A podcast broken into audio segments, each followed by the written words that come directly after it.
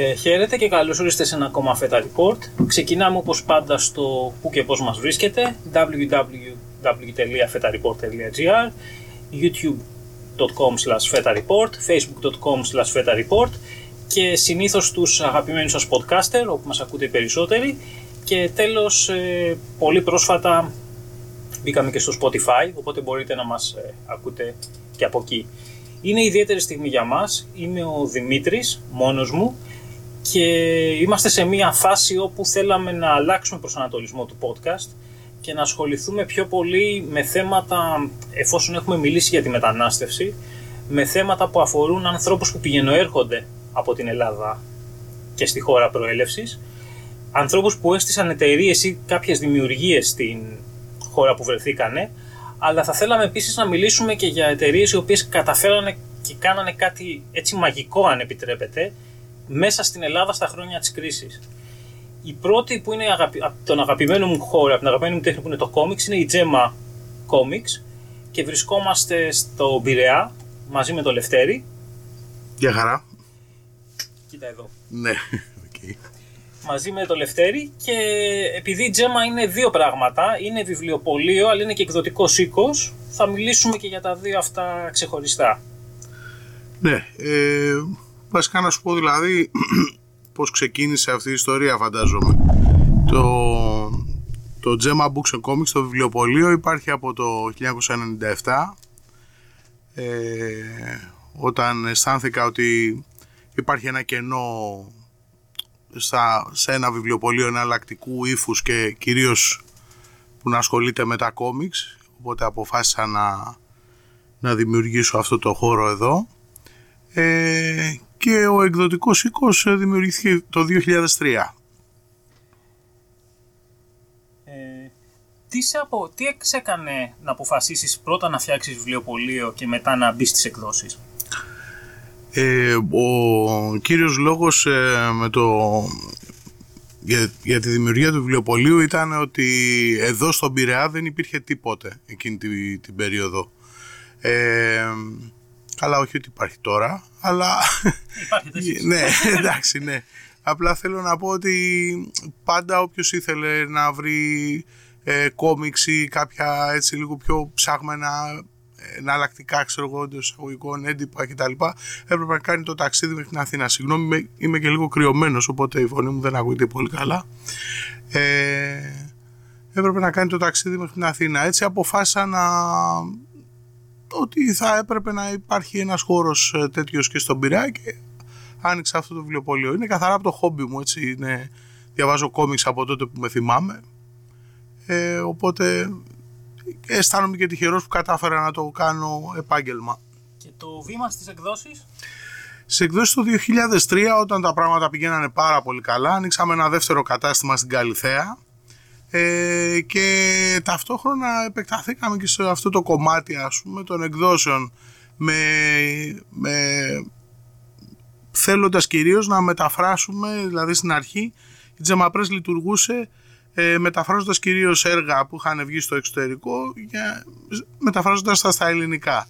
Ε, στην πορεία βέβαια αλλάξανε τα δεδομένα και αυτή τη στιγμή σχεδόν αποκλειστικά ε, δουλεύουμε με Έλληνες δημιουργούς ε, θα βάλω μια ανωτελεία και θα ρωτήσω κάτι έτσι πάλι στον οικονομικό χώρο.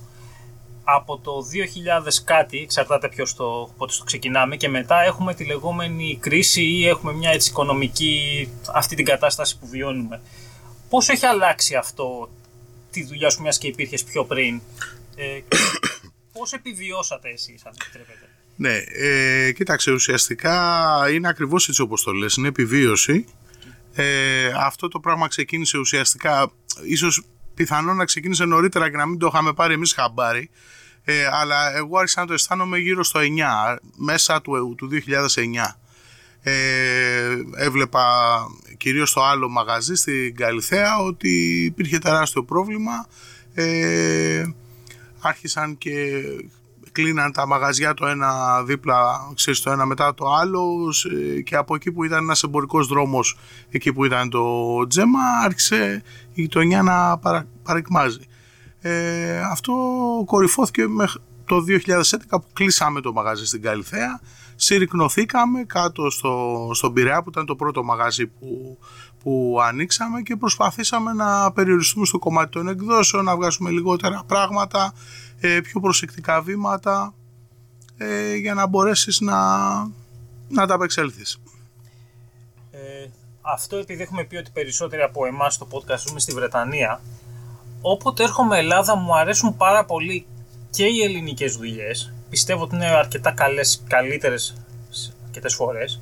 Αλλά μου αρέσει και το υλικό που μεταφράζεται. Δηλαδή νομίζω ότι ο Έλληνας που έχει ως χόμπι του να διαβάζει κόμικ έχει πολύ καλύτερες επιλογές από τον Βρετανό και από αρκετούς άλλους θα έλεγα.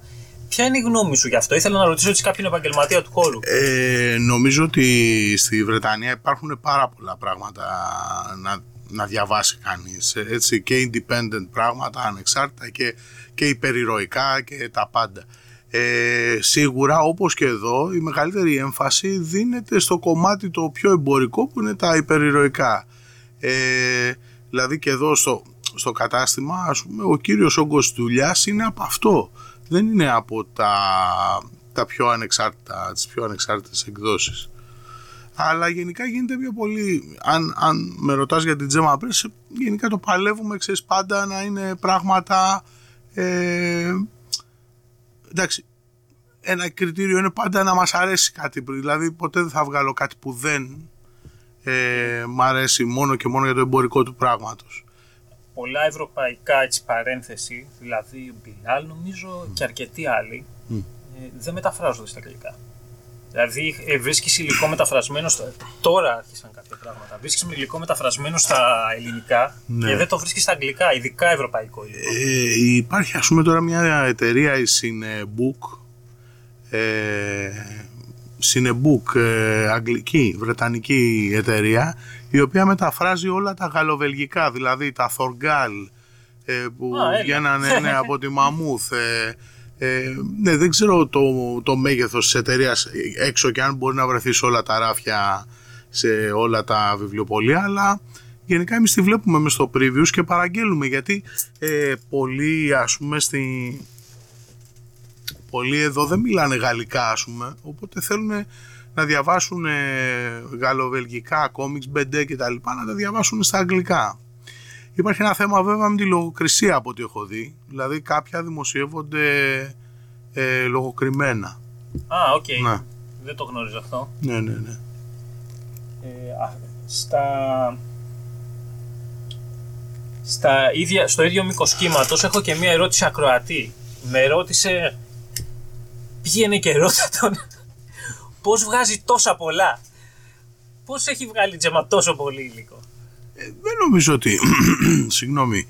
Δεν νομίζω ότι είναι τελικά πολύ το υλικό που έχουμε βγάλει. Δηλαδή, αν σκεφτεί κανείς ότι είμαστε σε αυτό το χώρο από τον εκδοτικό από το 2003 είναι 15 χρόνια. Ε, εντάξει, είμαστε, έχουμε γύρω στους 200 τίτλους. Ε, δεν νομίζω ότι είναι και τόσο ε, υπερβολικό το νούμερο. Ε, γενικά, ε, εντάξει, προσπαθούμε να, να, επειδή γίνονται δύο convention πλέον, η εκδοτική κίνηση όλη έχει επικεντρωθεί σε, σε αυτές τις δύο στιγμές. Ε, το ένα είναι το Comic Dome Con, το Comic Dome Con ε, που γίνεται στη, στην Ελληνοαμερικανική Ένωση κάθε Απρίλη. Ε, το άλλο είναι το Athens Con, ας πούμε, που γίνεται το Δεκέμβρη στο Taekwondo. Ε, και φυσικά έχει, έχει εμφανιστεί και ένας τρίτος πυλώνας, ο οποίος όμως είναι πολύ κοντά στο Comic Dome, οπότε ό,τι θα φτιάξουμε, ό,τι θα εκδώσουμε για το, για το Comic Dome θα πάει και στο The Comic Con που γίνεται στη Θεσσαλονίκη. Okay. Ε, οπότε ε, έχουμε επικεντρωθεί σε εκείνα τα σημεία και είναι εντυπωσιακό πόσος κόσμος επισκέπτεται ε, τα, τα conventions αυτά. Ε, κόσμος ο οποίος τον υπόλοιπο χρόνο όμως δεν αναζητά τις συνέχειες στα βιβλιοπολία δηλαδή αν βγάλεις ας πούμε είχα παρατηρήσει Φερρυπίν με το κουλούρι του Τόμεκ ότι είχαμε βγάλει το τεύχος 4 ας πούμε ε, στο Comic Dome βγάλαμε το 5 κάποια στιγμή το Σεπτέμβρη και μετά το 6 ξανά στο Comicdom. Ε, ο κόσμος εκεί ερχόταν και έπαιρνε και το 5 και το 6. Δηλαδή δεν είχε πάει στο Να βιβλιοπωλείο αναζητήσει το να πέντε. αναζητήσει το 5. Έλεγε θα πάω του χρόνου και. Ναι, ναι, ναι. ναι. Οκ. Ε, Οκ, ε, έχω μερικές έτσι ερωτήσεις ε, ακροατών που μου τις δώσανε μαζεμένες. Θα τις ρίξω. Η μία ήταν το τι πουλάει και το τι όχι. Νομίζω έκανες, μίλησες για τα υπερηρωικά κόμικ. Ναι, αυτό είναι σίγουρα το mainstream ας πούμε, αλλά γενικά τον τελευταίο καιρό υπάρχει μια τάση ε, και για άλλα θέματα πιο κοινωνιολογικού ύφους, έτσι, δηλαδή ε, και πολιτικά κόμιξ ε, πουλάνε και, και περιπέτειες. Να, ας πούμε τώρα έχει πάει πάρα πολύ καλά ε, ένα άλμπουμ που βγάλαμε του Θανάση του Καραμπάλιου που λέγεται 1800 το οποίο ε, αφορά μια οικογένεια ε, η οποία ζει σε ένα χωριό έξω από την Ελασσόνα ε, την περίοδο αυτή, ας πούμε τα, Ναι. τα χρόνια πριν την Επανάσταση. Ε, και ουσιαστικά είναι ένα western ελληνικό, αλλά σε, το, τοποθετημένο σε πραγματικά σε ιστορικό setting, ας πούμε. Και αυτό πήγε πάρα πολύ καλά. Ε, χωρίς να έχει, ξέρεις, άλλα στοιχεία fiction μέσα ή μεταφυσικά κτλ.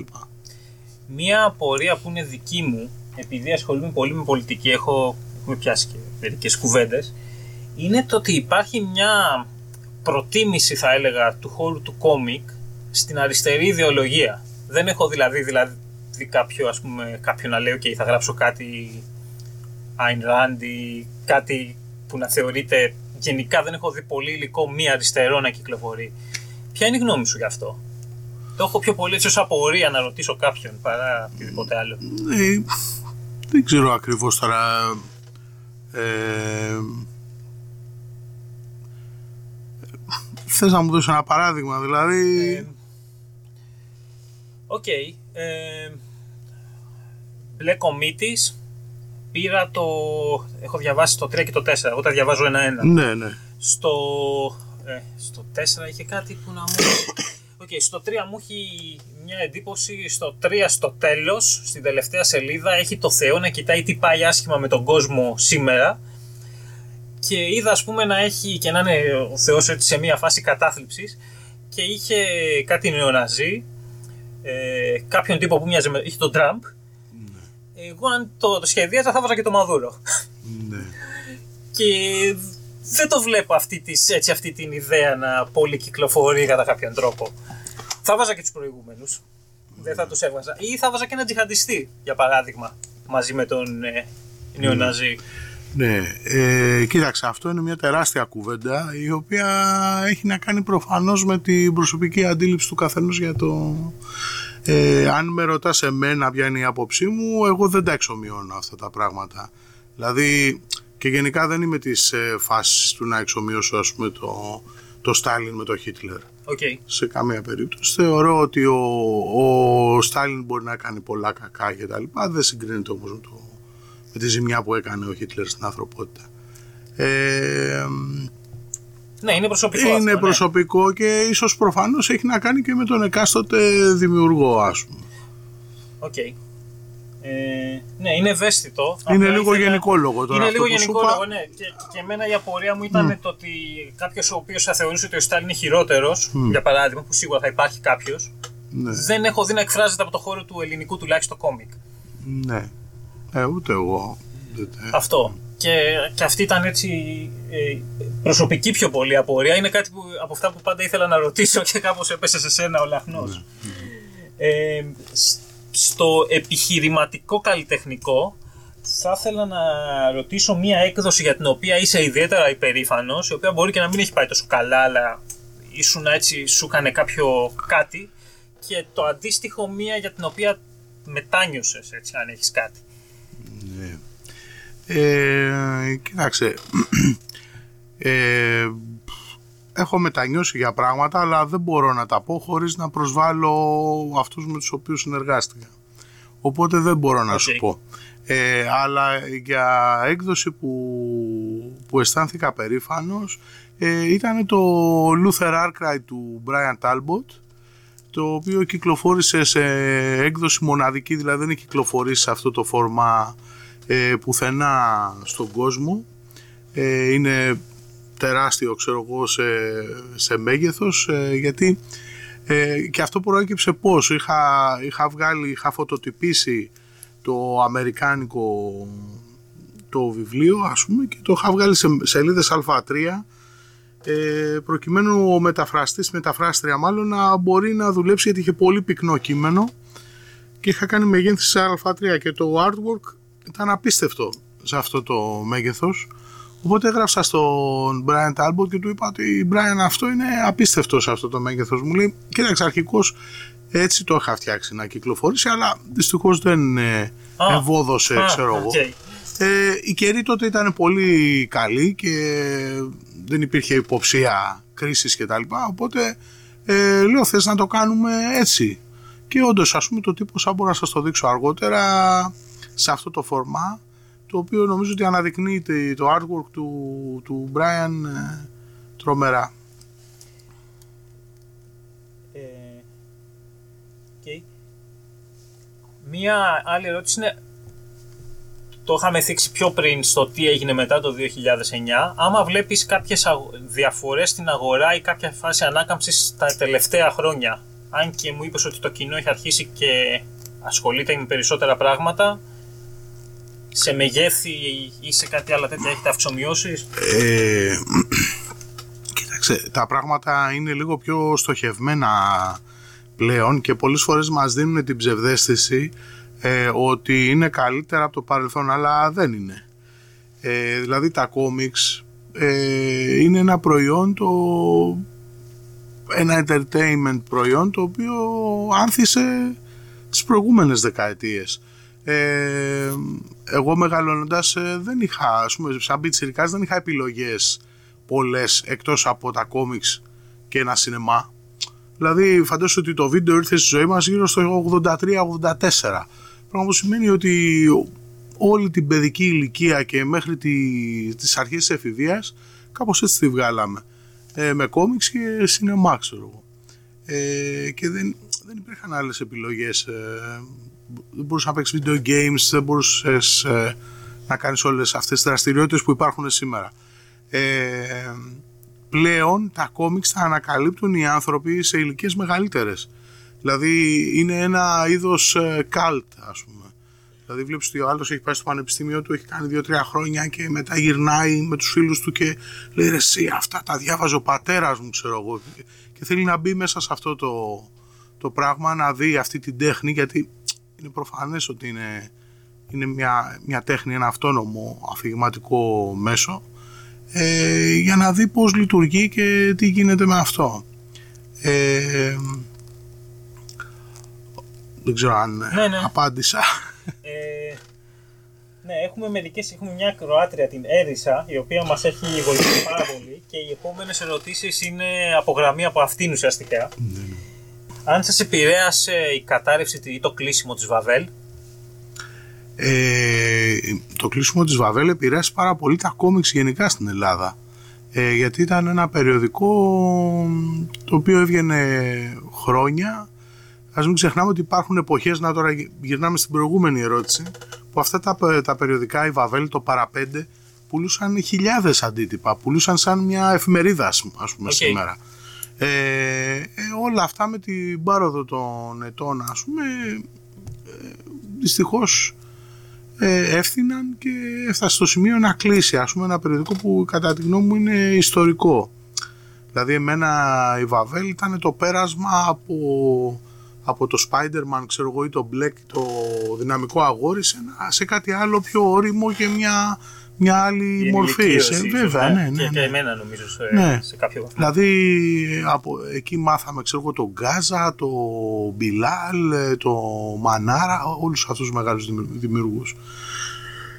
Οπότε ναι, σίγουρα επηρεάσε το κλείσιμο της Βαβέλ, όπως επηρέασε πάρα πολύ το κλείσιμο του 9 της ελευθεροτυπίας που έβγαινε κάθε Τετάρτη ή Σάββατο. Σάββατο και έμπαινε σε τόσες χιλιάδες σπίτια, δηλαδή πάρα πολλοί άνθρωποι μάθανε σειρές ολόκληρες μέσα από εκεί, τη φωτεινή της νύχτας, τα, ε, το Λέανδρο, όλα όσα δημοσιευόταν, ξέρω εγώ, μέσα εκεί. Ε, okay. ε, απλά δεν ξέρω πώς πώς θα ήταν, πώς είναι. Δεν ξέρω αν ο καιρός επιτρέπει πλέον περιοδικά. Δηλαδή βλέπεις ότι σε παγκόσμιο επίπεδο, σε, παντού ας πούμε πα, παγκοσμίως, ε, τα περιοδικά κλείνουν. Αυτό είναι ένα πρόβλημα που έχω εγώ προσ... και μάλλον δεν είμαι ο μόνος. Είναι ότι από το περιοδικό βλέπαμε το εντός εισαγωγικών τυχαίο. Επειδή sites όπως το Amazon ή τέτοια σου προτείνουν με βάση το τι ήδη έχεις αγοράσει, Ναι. καταλήγουμε να μπαίνουμε σε μια λούπα, σε ένα μικρό κόσμο. Ε, και από τη Βαβέλ ή από αντίστοιχα έβλεπα πράγματα τα οποία δεν ήξερα ότι υπάρχουν. Ναι. Που είναι και ο λόγος που πηγαίνω όποτε δω ανοιχτό βιβλιοπωλείο και κόβω μια βόλτα. Γιατί βρίσκω βιβλία που δεν θα αγόραζα Ναι. για τον ίδιο λόγο. Και νομίζω ότι το ότι δεν έχουμε έτσι περιοδικά δημιουργεί αυτό το πρόβλημα. Το ότι κάποιος ξέρω εγώ αρχίζει και αγοράζει Spider-Man, ας πούμε. Spider-Man, Spider-Man, Spider-Man. Spider-Man. Ναι. ναι, από την άλλη βέβαια, ναι, σε- οι άνθρωποι που ψάχνονται θα το βρούνε, θα βρούνε ας πούμε, ξέρεις, Ναι, και πάντα, το, ναι. ε, γιατί, αλλά οι περισσότεροι είναι αυτό που λες, δηλαδή οι- έχουν σχεδόν μια άποψη για τα κόμιξ ε, σχεδόν εντός εισαγωγικών πορνογραφική, δηλαδή θέλουν το ίδιο πράγμα, δηλαδή πώς είναι η τσόντα ρε παιδί μου που είναι το ίδιο ε, ακριβώς αυτό το πράγμα θέλουν ε, είτε με τα κόμιξ είτε με τη λογοτεχνία. Βλέπω ανθρώπους που διαβάζουν το, το ίδιο είδος για χρόνια και δεν, δεν μπορούν Ναι, να κάνουν ένα ναι. breakthrough να πει σου λέει εγώ διαβάζω μόνο fantasy μα διαβάζει και ένα science fiction «Α, όχι δεν μπορώ διαβάζω fantasy δηλαδή πόσο να διαβάζεις με τον Νάνο το ξωτικό και το βάρβαρο που πάνε να σώσουν το θησαυρό της βασίλισσας Τάδε ξέρω εγώ και όμως βλέπεις ότι υπάρχουν άνθρωποι που διαβάζουν μόνο τέτοια πράγματα. Δεν μπορούν να, να, να κάνουν ένα breakthrough σε, σε ένα άλλο είδος. Ε, αυτό ίσως ε, έχει να κάνει με το ότι αισθάνονται ασφαλείς, ότι είναι κάτι που το γνωρίζουν και πολλοί άνθρωποι θέλουν να διαβάζουν μόνο πράγματα που γνωρίζουν. Σε αυτό θέλω, θέλω να κάνω ολόκληρο επεισόδιο. Είμαι αυτός και ένοχος ταυτόχρονα. δηλαδή, ναι, μερικές φορές... Εμένα μου είχε μείνει παλιά ο Λάμλεϊ που είχε πάρει τον νεκροσκόπο Ναι. και άμα τα βάλεις στα βιβλία δεν ξέρω πρέπει να είναι το boy Ναι, ναι, ναι, Εντάξει, ναι. είμαι κοντός το ξέρω. Αλλά λες και πάλι, εντάξει. δεν- Και λες ρε φίλε, εντάξει, ξέρω εγώ. Και Ναι. Όχι, όντως υπήρχε κόσμος Όχι, που... ωραίο είναι, εντάξει, αλλά εντάξει, ξέρεις, φτάνει σε ένα σημείο που εγώ τουλάχιστον είμαι αυτής της άποψης. Δηλαδή, θα διαβάσει Λάμλεϊ, ωραία, θα διαβάσει, ξέρω εγώ, τα Τίτους Κράου, θα διαβάσει το, το, τους νεκροσκόπους, ε, βαμπύρι, μύθος, αυτά κάποια στιγμή Ένα, δύο, πέντε, δέκα... Πάμε ρε παιδιά να γνωρίσουμε και έναν άλλο. Και ε, στο κομμάτι της λογοτεχνίας ε, αυτό έκανα. Δηλαδή προσπάθησα να φέρω και, και άλλους συγγραφείς εκτός από εκδώσαμε κα- αρκετά βιβλία του Graham Masterton ε, αλλά προσπάθησα να, να έφερα ας πούμε στην Ελλάδα δεν είχε εκδοθεί ποτέ ο Edward Lee ε, η Charlie Jacob ε, ξέρεις, δηλαδή πράγματα που θεωρούσα σημαντικά για τη λογοτεχνία του τρόμου Φερρυπίν ε, αλλά γενικά δεν είχαν μεγάλη επιτυχία γιατί ο κόσμος ας πούμε θα πάει να αγοράσει το καινούριο βιβλίο του Stephen King Μάλιστα. γιατί είναι αυτό παρόλο που και εμένα μου αρέσει ο Stephen King αλλά μέχρι ενός σημείου δηλαδή απ- ε, θεωρώ ότι είναι λίγο μανιέρα πλέον το γράψιμό του και ότι απλά επαναλαμβάνει τη- την ίδια ιστορία με διαφορετικό, διαφορετικά ονόματα και καταστάσεις Είχα, είχα δει πρόσφατα στο Reddit αν σας άρεσε ο Stephen King πριν ή μετά την κοκαίνη. Είχαν έβγαλε αυτή την αφού τη σταμάτησε σε κάποια φάση. Τέλος πάντων. Ε, Μερικές ερωτήσεις φαγούρας, έτσι κλείνοντας κάπως. Ποιες φιγούρες φεύγουν περισσότερο και αν είναι ε, οι φιγούρες που προτιμά ο κόσμος πιο πολύ anime or game related. Ε, σε εμάς εδώ νομίζω ότι είναι super hero φιγούρες. Ε, Δηλαδή νομίζω κυρίως ο, ο Batman πρέπει να έχει την τιμητική του εδώ σε ό,τι version και να βγει. Ε, τα τελευταία χρόνια τα pop, Okay. ε, αυτές, αυ- Α, αυτά τα- τα pop της ε, Funko ε, που είναι ένα πολύ έξυπνο προϊόν γιατί είναι αυτό πάρα πολύ μικρό μπορείς να κάνεις μια πολύ μεγάλη συλλογή να φτιάξεις έναν τοίχο ε, με τέτοια έχουν πιάσει μια ευρύτατη γκάμα δηλαδή βγαίνουν τα πάντα βγαίνουν πράγματα που δεν πιστεύεις ότι θα βγουν σε pop ε, και βγαίνουν Ε, αυτά. Μετά, μετά μάλλον τα games, όχι η anime. OK. Λυπούμε, λυ- λυ- λυπούμεθα. ε, και στο ίδιο, έτσι, μια ερώτηση είναι αυτές που τους λέμε ερώτηση φαγούρας. Τι γίνεται όταν βγαίνει μια καινούρια super hero movie ή μια σχετική ταινία; Υπάρχει στην, σ- ε, εκεί που μένω εγώ έχουμε το Forbidden Planet που αλλάζει όλο το μαγαζί κάθε. Έχετε, κάνετε κάτι τέτοιο, βλέπετε κάτι τέτοιο ή απλά περνάει έτσι; Ε, Για να είμαι ειλικρινής, δεν έχει κανένα. Δηλαδή, αυτό το μαγαζί είναι 21 χρόνια όπως είπαμε. Δεν έχω δει, έχουν γίνει τόσες ταινίες. Δεν έχω δει να έχει αυξηθεί ας πούμε η ζήτηση ε, σε ένα τίτλο κατά ελάχιστον. Δηλαδή, ο άνθρωπος που θα πάει να δει το Avengers στο κινηματογράφο δεν θα πάει να το αναζητήσει και σε κόμιξ. Και αν έρθει να το, να το αναζητήσει σε κόμιξ, τι να του δώσει που βγαίνει από το 1963.